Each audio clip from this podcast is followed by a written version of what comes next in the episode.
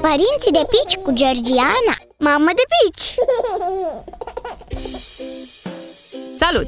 Îți vorbesc astăzi despre lichidele pe care le bea copilul în primul lui an și chiar mai departe.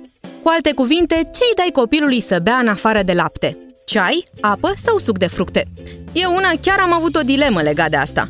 Am întrebat, am căutat și am aflat că în primele șase luni laptele îl hidratează pe copil suficient, astfel că nu trebuie să-i dai nimic altceva. E valabil și pentru copiii alăptați și pentru cei hrăniți cu lapte praf. Am respectat recomandarea și nu i-am dat fetiței mele nimic în afară de lapte până aproape de șase luni, când am început diversificarea. Atunci a gustat pentru prima dată apă, deși nu a fost foarte încântată de gustul ei insipid. Cu toate astea, apa a rămas singurul lichid pe care îl ofer, în afară de lapte, bineînțeles. Ceai nu a băut până acum, pentru că nu l-am considerat necesar, nici măcar pe cel anticolici.